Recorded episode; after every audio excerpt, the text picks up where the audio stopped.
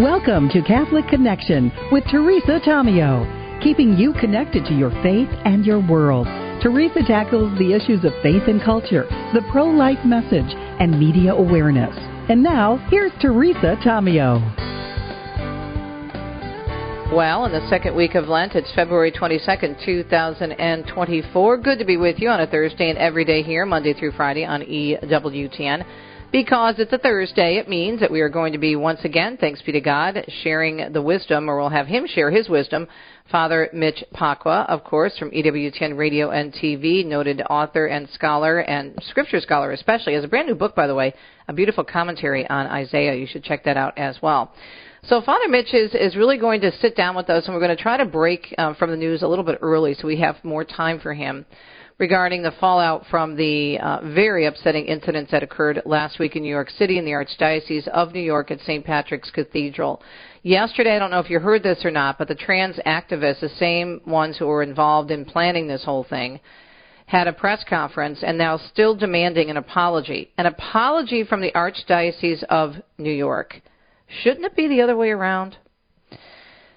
Very interesting, though, because the same person who spoke to the New York Times, this very outspoken trans activist, a man identifying as a woman, he calls himself, I think, Cheyenne DeRosio or something along those lines, admitted to the New York Times that he kept everything under wraps regarding the trans activists that they were burying.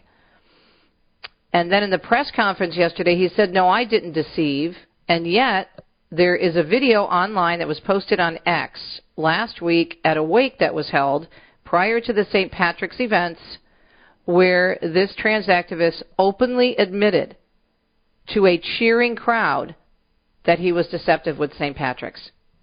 Now, unfortunately, we're going to play that audio for you this morning, but this is on a, a very prominent uh, conservative and excellent website, The Daily Caller. They have it in one of their reports.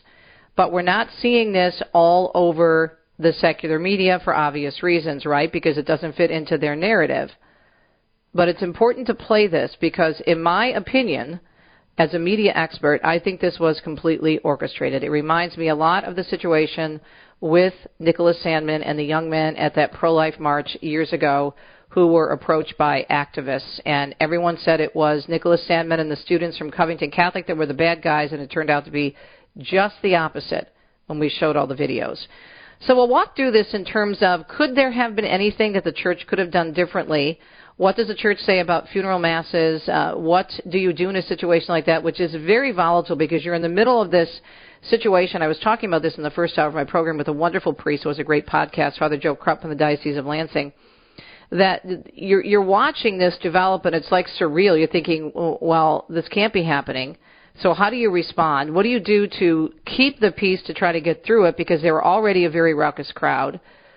And so there's all these things going on in your head. But what is the, the way to respond, not only in that situation, but how do we as Catholics lovingly respond, even though we are continually being attacked for our beliefs? But I do think it is very important that we clarify and let people know what happened and how those people who were involved in those incidents at Saint Patrick's Cathedral openly deceived, and we have tape to prove it. We have quotes in the New York Times, even though they're denying it. So we'll discuss all that and more with Father Mitch Pacwa for two segments. And then along the same lines, Ariel Del Turco is going to be with us. Now, this is a nice segue into this interview, an important one, because she is the Assistant Director for the Center for Religious Liberty at Family Research Council, and she's going to talk to us about a new Family Research Council report called Hostility Against Churches, and it's on the rise in the United States. Now, although there was nothing physical in terms of damage or anything done to the church, the hostility was pretty obvious, and it's very obvious if you Google that press conference or so-called press conference. There are only a handful of people there that gathered on the steps of the New York City uh, City Hall. But this idea that we are the evil ones, we are the hateful ones, it's just so unfair in terms of what the church stands for. And, and some of the media reports as well, if you read the articles, they make statements like the church has long condemned gays and transgender people. What? What? So because we disagree with a lifestyle and we believe that sexuality is a gift from God between a man and a woman in marriage, we condemn? That's not condemnation. God is the one who judges a heart. We are called to judge actions. By the way, uh, Bill Donahue from the Catholic League has a great press release on this, too. We're going to try to get him tomorrow for our Fact Check Friday.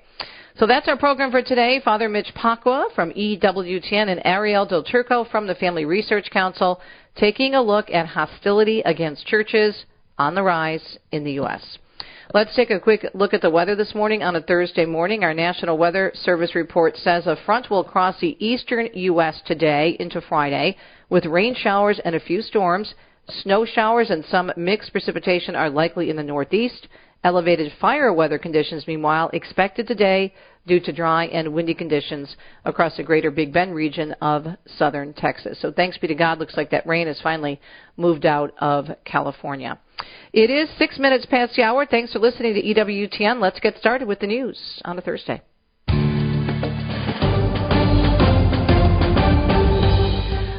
Pro-abortion Vice President Kamala Harris says the Alabama Supreme Court ruling that frozen embryos are considered children is, in her opinion, outrageous.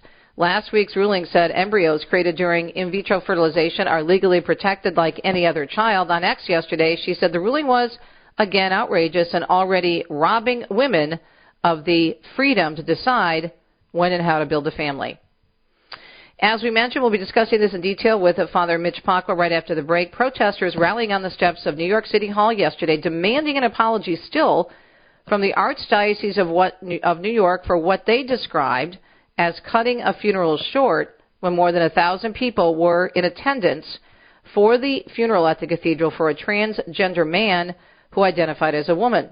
While the activists yesterday claimed there was no deception when they contacted the church for the funeral, the activists are not only quoted in the New York Times saying they kept their true intentions under wraps, but now a separate video has surfaced on X showing the very same activists telling a large crowd gathered at a wake about how they did indeed deceive Saint Patrick's Cathedral. There's no secret law. They still don't know she is trans. Saint Pat's leadership said they were tricked. The cathedral's rector, Father Enrique Salvo, issuing a statement saying the cathedral only knew that family and friends were requesting a funeral mass for a Catholic and had no idea our welcome and prayer would be degraded in such a sacrilegious and deceptive way. Cardinal Timothy Dolan has spoken out on the incident on his podcast and elsewhere and said he supports the cathedral's decision not to go through with the Mass. An exhibit, Catholic News Agency tells us, that includes more than one hundred relics of Jesus, the Holy Family, and numerous saints will be exhibited at a parish in northern New Jersey this Saturday from noon to seven p.m. C N A reports Our Lady of Mount Carmel Oratory in Montclair, New Jersey, will host the exhibit. The parish located in the Archdiocese of Newark, that's about twenty miles west of New York City. The Vatican's Dicastery for the Doctrine of the Faith, or D D F, has contacted several institutions over the past months to obtain documentation that's related to Father Marko Rupnik, a Slovenian-born former Jesuit and artist. As Devin Watkins with Vatican News tells us, the Holy See Press Office confirming yesterday the investigation has now been expanded more than had previously had contact with various divisions of the church. The press office said the investigation is continuing into allegations against Father Rupnik, who has been accused of inflicting psychological and sexual abuse on several adult consecrated women. He was dismissed from the Society of Jesus in June twenty twenty-three. On October twenty-seventh, Pope Francis entrusted the Dicastery for the Doctrine of the Faith with the task of examining the case after deciding to waive the statute of limitations to allow the proceedings to take place.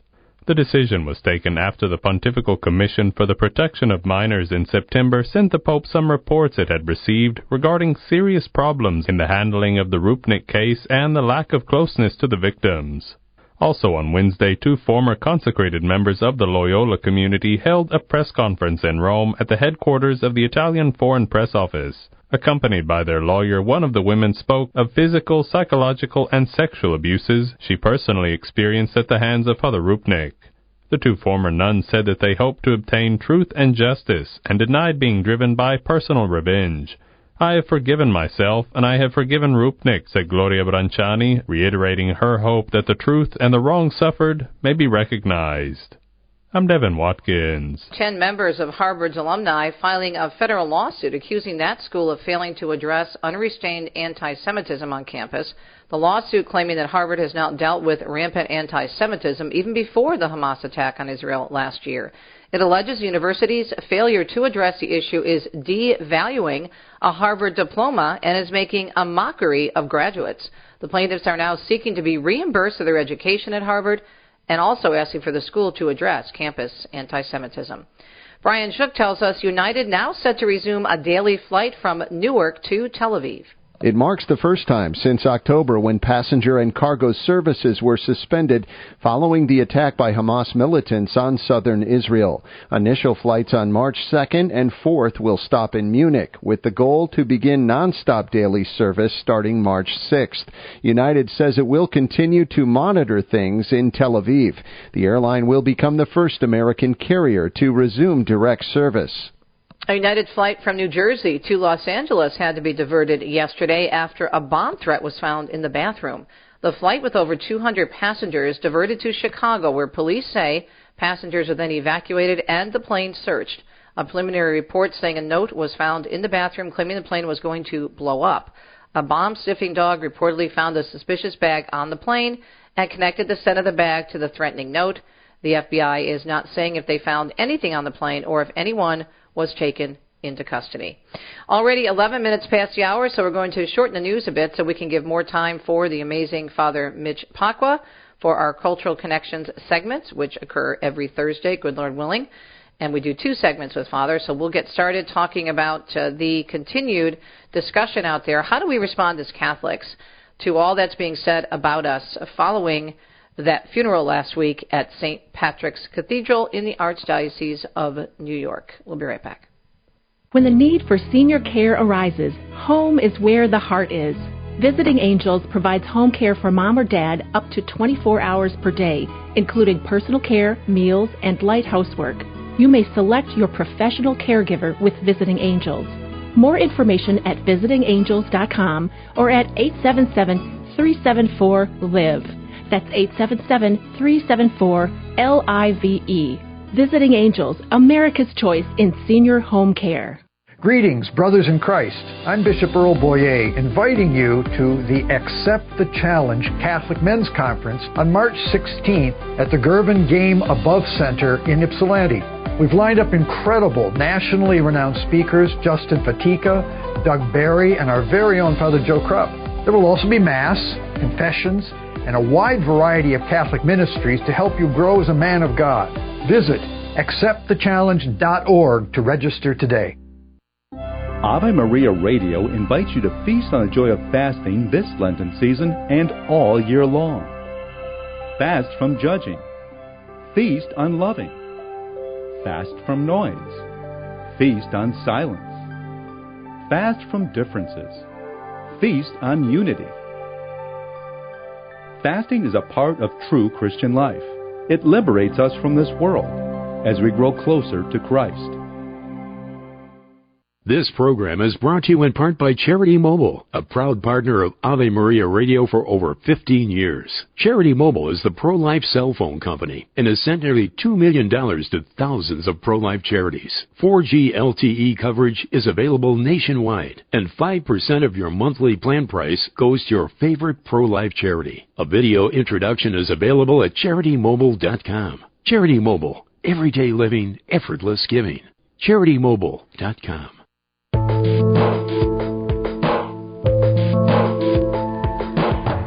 Always appreciate the great insight and knowledge of our guests every week here on Cultural Connections, one and the only Father Mitch Pacwa. Check out his recent book, brand new, beautiful commentary on Isaiah. So, Father, you not only watched the video clips I sent you, but also the funeral. And yesterday there was a press conference, if you want to call it that. There was like eight people there. Um, they had a protest at a press conference on the steps of New York City, claiming that the church has been awful, the church has been discriminatory, we're yep. not inclusive, we're the ones who are deceptive, and yet, as we played during the news, and we can have Andrew pull that cup, cut up, it's a very cl- a short clip of a wake that was prior to the funeral at Saint Pat's, where the same person who was leading this press conference yesterday, I think he calls himself Cheyenne DeRosio or something along those lines, yeah. It's a man identifying as a woman, insisted he wasn't deceptive, and yet he received cheers and claps and, you know, all kinds of hoop, hoops and hollering at this wake where he admitted he deceived the church. Andrew, play that clip again. Here's a little secret law. They still don't know she was trans. Here's a little secret, y'all. They still don't know she's trans. And that yesterday at the press conference he says he's not deceptive, and yet in the New York Times article last week he said he kept it under wraps. So, you know, they're all over the place on this, but that is not getting covered in yeah. the secular press. That's not getting covered. The the other thing, too, you know, when I, I watched the the video of the funeral, and the priest, uh, I believe it was Father Doherty, mm-hmm. uh, uh, old, a bit older man. eighty years old, um, from what I understand. Yeah, yeah, I know. Walking slowly. He uh, was very welcoming. Uh, he did the uh, prayers, et cetera, uh, for the funeral. He continued on with, um, uh, you know, the, the service until the uh, eulogy and the petitions. And the, uh, I mean, I watched the faces. I, I mean, I, I speak Spanish, and one of the uh, uh, people was giving a eulogy in Spanish, uh, and was using uh, a really uh, insulting Spanish word for prostitute. There, there's, there's a proper word, but this was a, a, a word that's normally used as an insult.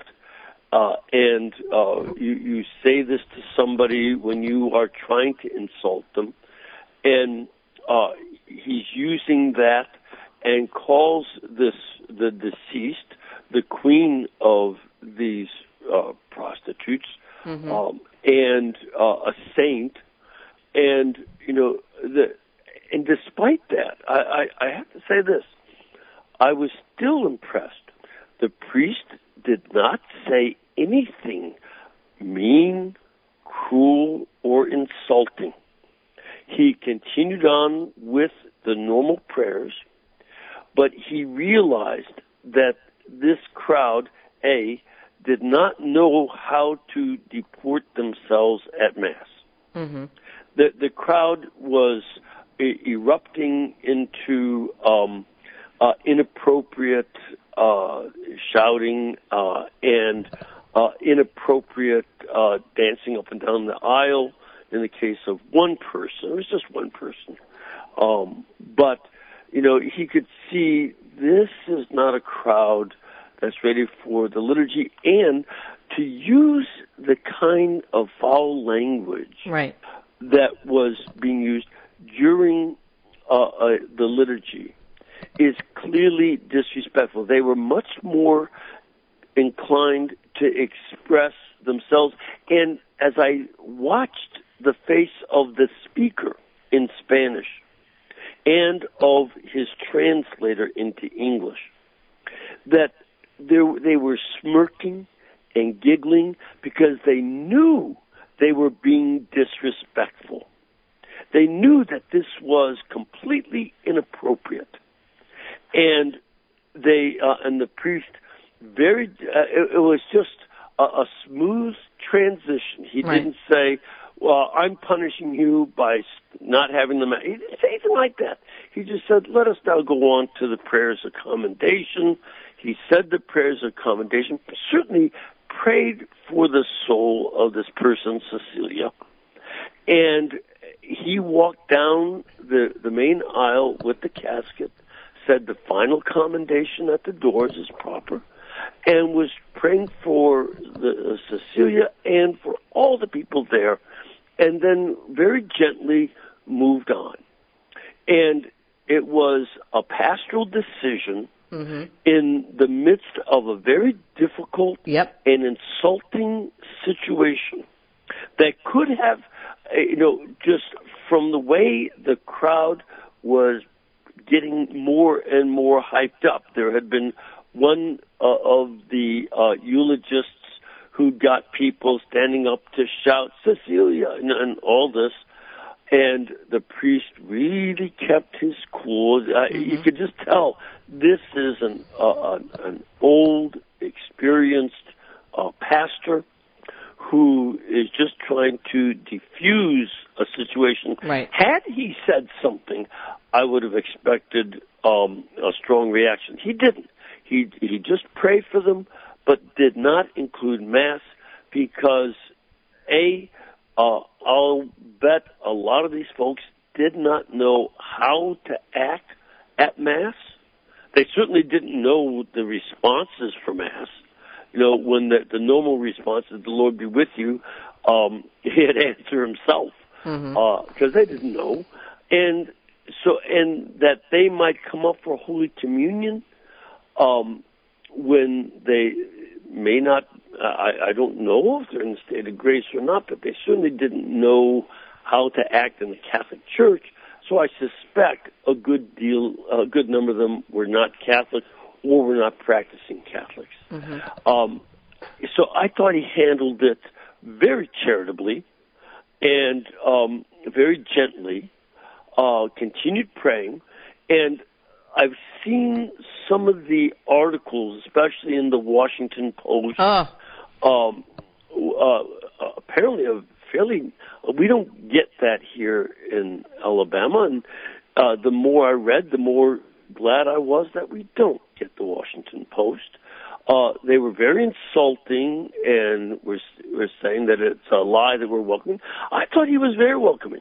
He just realized Holy Mass was not appropriate in this circumstance, and he gently moved it away. And Cardinal Dolan's uh, commendation of the priest's decision, I thought, was quite appropriate. I did, too. I thought it was excellent. That was very yeah. clear, very mm-hmm. calm. Yeah. And also his statement that we don't do F B I checks on those who are, you know, requesting the funeral or the people who are going to mm-hmm. be remembered right. at the funeral.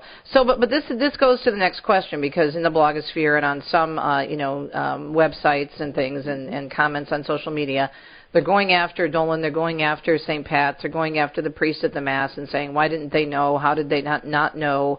Because this person was an activist, but the person was anti-Catholic, wasn't involved in the church at all. Maybe the person was uh, raised as Catholic. As a matter of fact, they, yeah. they said it was an atheist. Right, atheist, this, right. This person is an atheist. But we, it's twenty-two minutes past the hour, talking with Father Mitch Pacwa on Cultural Connections on Catholic Connection on a Thursday.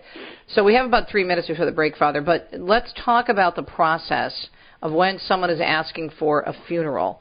And if you look at a parish the size of Saint Pat's in New York City, they must get, good Lord only knows, how many requests for funeral masses or sure. funerals in general. Sure. So how do you go about preventing, is it even possible to prevent something like this?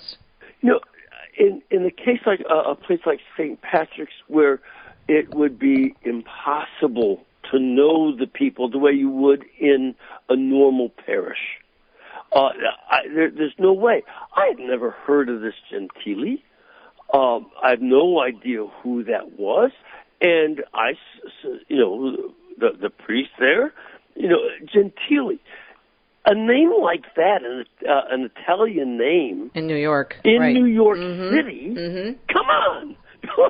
Have you never been to New York? You know, this is, it's like, you know, being surprised that somebody named Goldberg comes to a uh, synagogue. I mean, this, this is just, the, the population in New York is enormous, twelve million people. And to blame the priest for not, uh, Gentili is not that unusual a name. And Cecilia Gentili, well, okay. Um, but, you know, so you just take that for what it is. And we take a trust that the family's telling us the truth, who they are, and telling us the truth. And, you know, instead, you know, the organizers of this funeral should have said, Father, this is a uh, trans um, uh, gender activist. There will be a lot of activists. And he could have prepared for that right. and said, you know, you know, help them, help guide them through what's going on. He was clearly surprised at the large number of people that were there. And, you know, he still didn't know who this person was. Uh, was, that was famous or anything, uh, until you know, all these folks started coming up. At that point, he made a good pastoral decision. And, you know, God bless him for the gentleness and pastoral care that he showed as he just went on and did something so that even worse uh, things might not be said. Yeah. This is a quote from the pastor, Father Enrique Salvo, as we go into the break with Father Mitch Pacwa. The cathedral only knew that the family and friends were requesting a funeral mass for a Catholic and had no idea our welcome and prayer would be degraded in such a sacrilegious and deceptive way. More with Father Mitch Pacwa on a Thursday morning edition of our Cultural Connections on Catholic Connection, co-produced by E W T N and Ave Maria Radio. We'll be right back.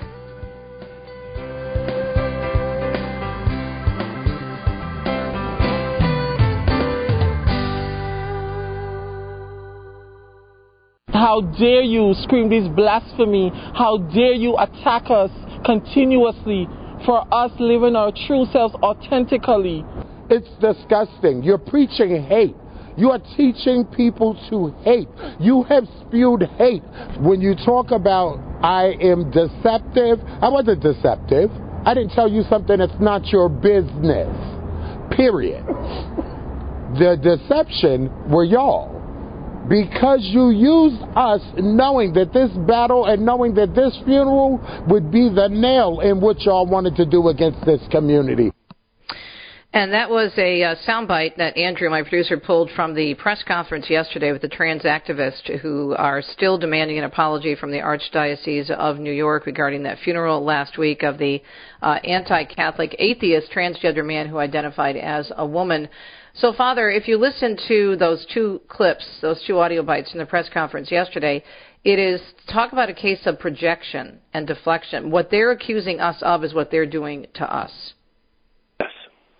Yeah, and see, um, but, you know, in this whole situation, you have uh, folks using the church for an ideological and or political theater. This is not new. No, um, no. Th- this, you know, back in the days of the French Revolution, when the revolution in, uh, I think, eight, uh, seventeen ninety-two took a turn toward the violent, what they did is they went into uh, uh, Notre Dame Cathedral.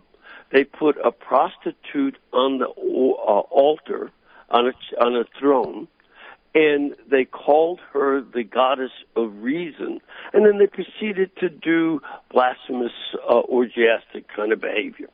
Um, now, this wasn't that extreme, but it was also something quite inappropriate, that, uh, you know, uh, y- using language, um, ironic parallel, uh, you know, of calling the deceased a nasty name for prostitute in Spanish, uh, and then repeating, uh, uh, uh, you know, a, a nasty name for prostitute in English in the translation. These um, these are not respect. I don't find that respectful for the dead. How did they see calling this person uh, uh, this uh, bad word for a prostitute? How did they see that as a good and virtuous act? I don't get it. Um, and so this is something that would be uh, inappropriate at any funeral. I don't, and, you know, there was something uh, also very important. Never, never once did the priest or anybody else from the church's side right. make reference to transgender, homosexual, or they didn't say anything. Anything. Like that. Anything. They were right. saying the prayers for the dead, and hoping that, and, and praying that uh, this Cecilia and the whole congregation would see God in His love and mercy. That's what they were praying for, and that still made the people angry. Mm-hmm. Now, on one hand, uh, uh, Cecilia uh, was an atheist right. who did not believe in forgiveness right. Right. because Cecilia didn't believe in sin, mm-hmm. and that nothing was wrong. So then why even have that in the first place then? And why choose a Catholic church, being that this person who identified yeah. as a woman, this Cecilia, did not agree with the Catholic Church teachings, did not agree with forgiveness because they thought they were living their lifestyle, how they were meant to be. So and they thought it was virtuous. Right, they thought it was virtuous. So then what's the reason for, why not just have the wake as they did that the day before the funeral and, and yeah. leave it at that? Unless there is a, unless there is a bigger agenda for mm-hmm. political theater and getting their message out there, which is exactly what they've done. Right, right. That was uh, that was the only thing that I could see uh, as going on there. Um, you know, so this is something um, that, you know, whatever their motive might be, I don't know. I don't know their motive. Uh, they didn't st- state it. So. And we have to be careful not to do what they did. They read into the parish's act, actions bad motives. That's what's going on in that last clip. They are reading into the parish bad motives about um, uh, bad behavior, and they uh, uh, uh, uh, and are calling it bad behavior, and. I, I saw none of that, but they. We have to be careful that they don't draw us into it, because that's a rope-a-dope mm-hmm. kind of situation. If they start making false accusations, and by, you know, uh, putting motives that were not there, were not stated, nothing like it there at all, and then induce us to do the same thing about their bad motives, um, we end up being on their level. We don't want to do that. This is not about politics. Yes, but we have to us. state the facts, and the fact that they lied more than once. Right, because they the lied. They openly said they were not honest That's with the church. Sure. There's a video for that. They yep. were openly quoted in the New York Times as saying they kept it under wraps. Yep. So we have two statements from them, yeah, very they, open they have two statements. statements. And, so then, so that we have a right to ask then, why did you yes, decide to do this? Yes, we can ask. Well, and, but wait for them to come up with their explanation. Well, we heard their I explanation. I think just the fact, yeah. just the fact that we have them in very mocking tones. I, it's not just that they uh, you know, said that they uh, were, were lying, but they do so with with mockery. Mm-hmm. And mockery was something that appeared throughout the actions of the organizers of that funeral. They were doing behavior that was mockery. That is clear. But, you know, did they have these other political motives? That's up to them, and they have to answer to God for that. Mm-hmm. But, you know, we all Uh, in the church, uh, have to be a bit more ready uh, that uh, some more of these kind of behaviors are going to happen, may recur, because it is political theater. I, right. I, I can. I was at an ordination back in the seventies, and you know, a, a bunch of the feminists who wanted to be ordained stood up wearing blue armbands to protest, while the priests to be, the, the candidates, were uh, on the floor uh, for the uh, Litany of the Saints before their ordination. And they were standing when everybody else was kneeling to protest that they felt blue, that they couldn't be ordained to. The, the, one of the things that happened there is a good lesson. On the way out of church, two of the Cajun ladies were walking out there with their umbrellas and saying, huh, well, if I would have known that the Blue Army was going to be there, I would have wore my armband, too. Hmm. And, so, and so sometimes the protests didn't work the way they planned. And I think as the truth and these videos do come out and show them to be deceptive, and for people to show the priest being charitable and kind in praying, that will be, you know, the evidence that the rest of the world needs to say.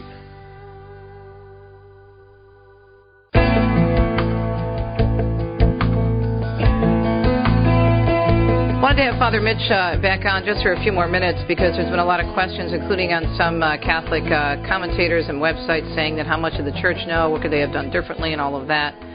I think we have to understand what happens in the process of asking for a funeral.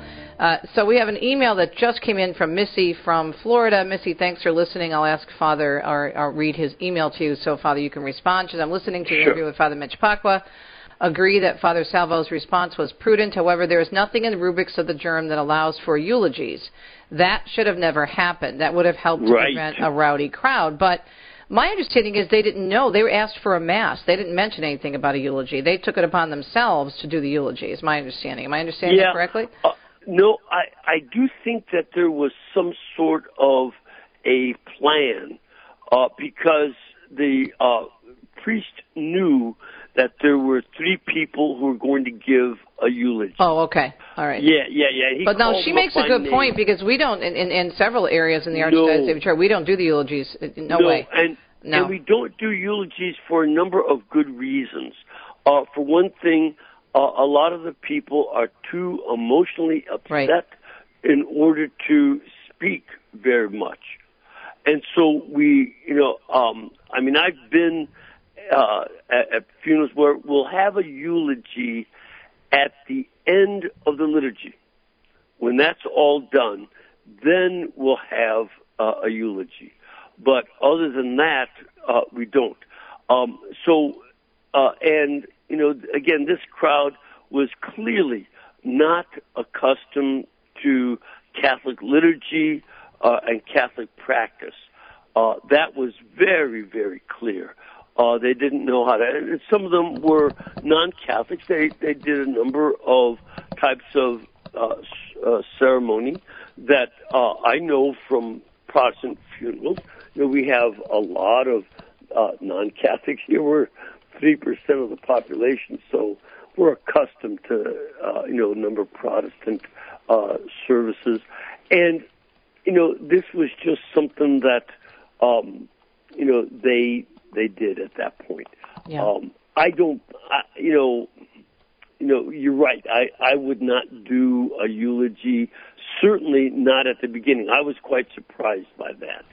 But okay, so, at the same time, yeah. I also... know that, you know, this was an odd uh, situation, unusual yeah. situation. Okay, so we were talking during the break, and this question has also come up. And, of course, you know Deacon Dom. He's been the deacon now for almost twelve years, and we talk with our pastor about this. Uh, everybody's talking about it, and especially if you're uh, serving in this way, because it's important, because this could happen, as you mentioned, mm-hmm. Father, going into the break again and again. So the question has come up, possibly look asking for uh, baptismal certificates, birth certificates. Yeah. But in terms of timeliness, that's very difficult often to get that information oh. and documentation, right?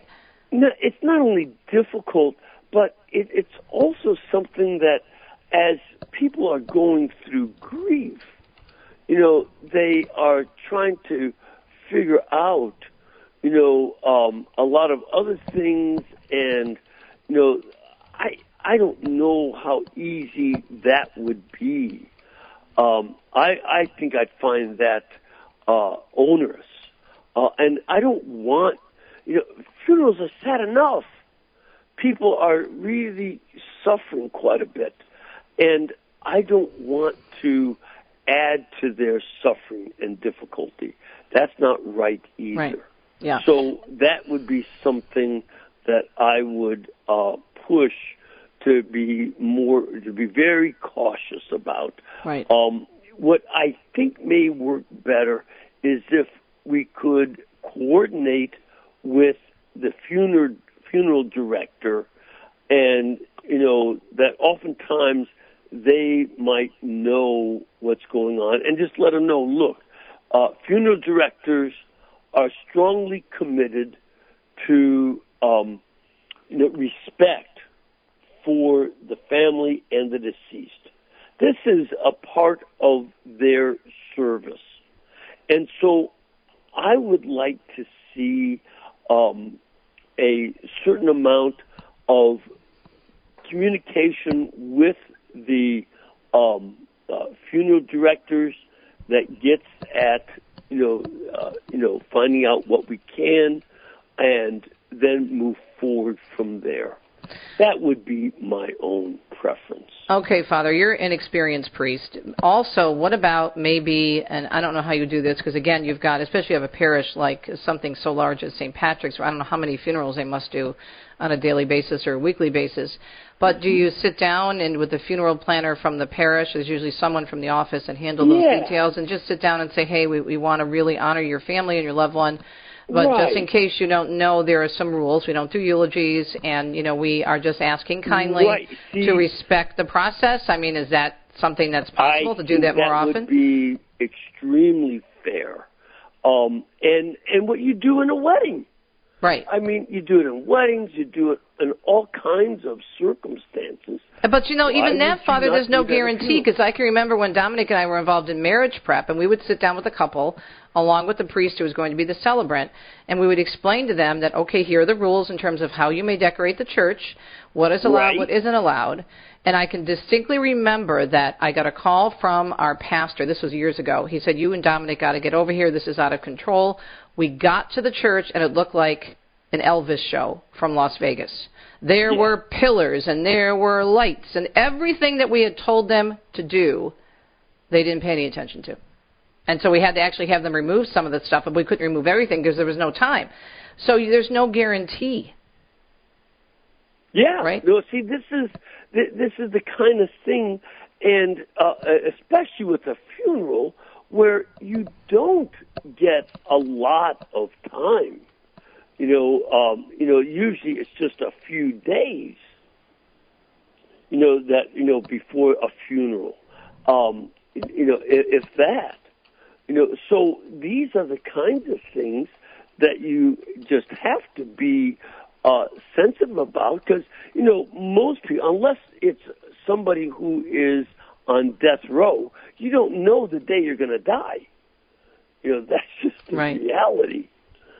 And so, um, you know, I would say that they would have to um, figure out uh, some sort of um, uh, way of, you know, being respectful about the funeral and, um, you know, at the same time be able to uh, do something that can help to prevent this. And, uh, again, I think the funeral director is the most likely person mm-hmm. to talk to. This, that makes the most sense to my little pea brain. I think that's great advice. I'm just going to keep you on for a few more minutes, since it's already forty-seven minutes past the hour, and we'll, we'll apologize to our guest and have that important report on another time, because there's other questions that are popping into my head because you're so good at what you do, and I and I, I love your calm approach and your loving approach. And I, I really think it's important for us, because there's a lot of people that are directing their, and, and people love the church and they're very upset about what happened and, and the, you know, shenanigans that happened inside and the comments that were, you know, just rough. And, and I thought the priest handled it, considering that, the, the, as you said, the circumstances extremely well. But they're going after the church, they're going after the leadership and saying there's not enough, n- not enough was done, what can we, should have been pre- prevented, it, all these things, as opposed to realizing, as you said, Father, that this was political theater. And there's not a lot you can do when someone is so determined to try and take advantage of a situation. And the video clip, I think, that's very, very telling that people should watch is the wake before they walked into the funeral and admitted yes. that they were going to do this. Yeah, and again, this is where they are clearly, um, you know, owning up to their own, um, you know, you know, bad faith. I, I don't know how else to put it. It's just simply bad faith, and it's it's not. Uh, th- there was nothing, uh, even just in terms of simply being polite. You know, that there is a type of politeness that you show respect when you go to somebody else's house. You don't impose your way of doing things, and when somebody is, um, you know, going uh, when you're visiting uh, at their home, right. You take the food they give you, you uh, act respectful, and uh, you know, this is just what should be done. That was not the case here. Mm-hmm. And mm-hmm. that's and, and that is on the people who did this. And you know what's sad, too, in, in the quotes, and, and the news and the, the media know better than this, and I realize that a lot of them are not, very few are educated and understand how the church operates. But look, they've got Google. They can grab a copy of the Catechism online for free and look up what the church says about the teachings. And repeatedly in the Washington Post and the C B S News report that I sent you, they said the church has long condemned Uh, gay people and and and, trans, and members of the L G B T no. community. No, that's a lie. That's, that's a blatant lie. No, well, and I, I think instead of seeing it as a blatant lie, though it's, a, it's certainly false. What I would look at that as is their own incapacity to understand the difference between Uh, condemning sin and condemning sinners. Look it up, and, Father. The Catechism is very clear in terms right. of not but condemning the sinner, but condemning the act. I mean, it's very clear. The Catechism doesn't. You don't have to have a theology degree. I'm not mad at you. I'm just saying this is yeah, me, know, the reporter, talking. It's not I, that difficult hey, to pull I up know a church I'm dealing teaching. With an Italian. But it's. I, I think much more to the point is that. Um, You know, we are dealing with um, a, a situation where um, the uh, people are the ones who condemn everybody else. See, that's the part that I don't think folks understand fully. That, you know, try to say something critical of trans uh, gender people at a public school right. or university, you will be absolutely condemned. Canceled. Phobic, et mm-hmm. cetera, et cetera. Right? Right. They cannot cope with, um, you know, anything that you do that disagrees with them. They are the ones who are extraordinarily nasty. And they project onto us the same kind of mean quality. It's not that we're the ones being mean. Um, again, the the priest at that uh, at Saint Patrick's, I thought was quite, um, you know, kind. But these folks, you know, there, there's no Latin saying "quid quid recipitur, secundum modum recipientis recipitur," that you perceive according to the ability of the perceiver. Mm-hmm. This has nothing to do with the reality. It, it is about what they perceive. And they cannot perceive uh, anything uh, that is Christian. They just, they just can't. And I don't mean that this is willful. They can't. Right. They don't know how to see the Christian approach to things and the Catholic approach. And we just have to recognize that part of our task is to help some of these folks to better understand, because they can't. They're in, they truly are incapable. I understand that, and we pray for them, and I thought the priest was very loving in this situation, trying to he respect was. the person that has died, but I also think we have to call the media to account here. They have a responsibility, Father, to, to if they're doing oh, a story do. on the Catholic Church, to look up the teaching. It's not a Pulitzer Prize-winning story. It's not investigative journalism. It's a quick, okay, let me look at the Catechism of the Catholic Church. Let me do a, a, a search on what the Church teaches on this issue, and just put the teaching in there, explaining what the Church and how the Church treats all of us who are not being faithful to what the church says, especially about sexuality. It's the same for everybody. Father, great discussion. Thank you for hanging with us for a little bit longer. Really appreciate it. We'll be right back to wrap up on a Thursday. Let you know it's coming up tomorrow on a Friday. Stay tuned.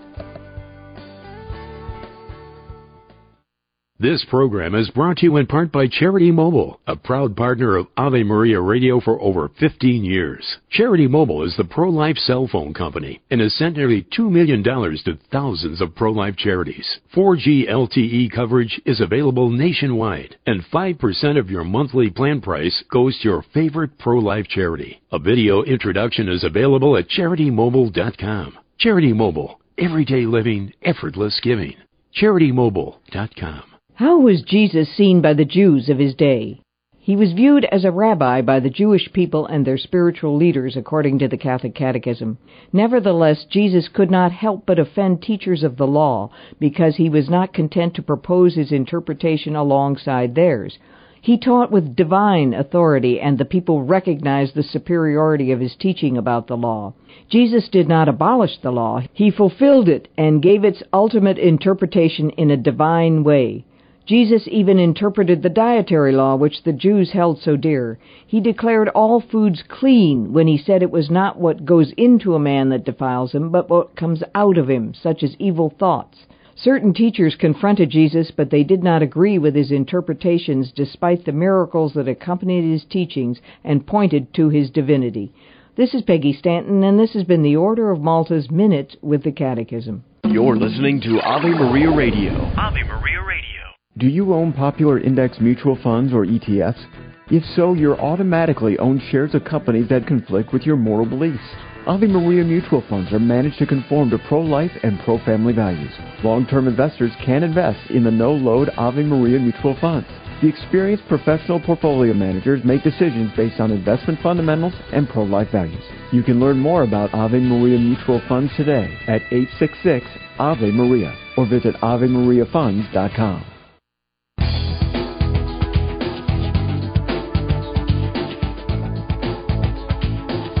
Thanks so much for tuning in to Catholic Connection on a Thursday morning. This program co-produced by Ave Maria Radio and E W T N. Check us both out online. That's Ave Maria Radio dot net and E W T N dot com. Don't forget to follow us on those websites. Also tune in tonight, of course, to The World Over with Raymond Arroyo and E W T N News Nightly for more of all the news. And we'll talk to you, God willing, on a Friday. A domani. Ciao, ciao. You've been listening to Catholic Connection with Teresa Tomeo. Catholic Connection is a co-production of Ave Maria Radio and E W T N Radio and carried across the E W T N Global Catholic Radio Network.